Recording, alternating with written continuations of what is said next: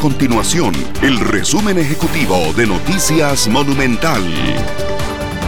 Hola, mi nombre es Fernanda Romero y estas son las informaciones más importantes del día en Noticias Monumental. La bancada del Partido de Liberación Nacional presentó una moción al proyecto de ley que pretende aplicar una rebaja al marchamo del 2022. El planteamiento es aplicar un porcentaje de disminución al impuesto sobre la propiedad del vehículo.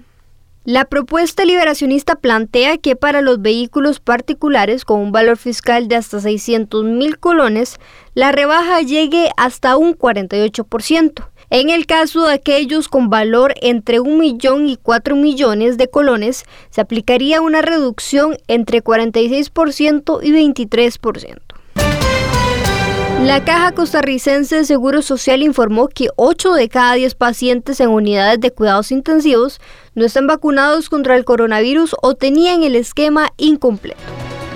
Estas y otras informaciones usted las puede encontrar en nuestro sitio web www.monumental.co.cr. Nuestro compromiso es mantener a Costa Rica informada.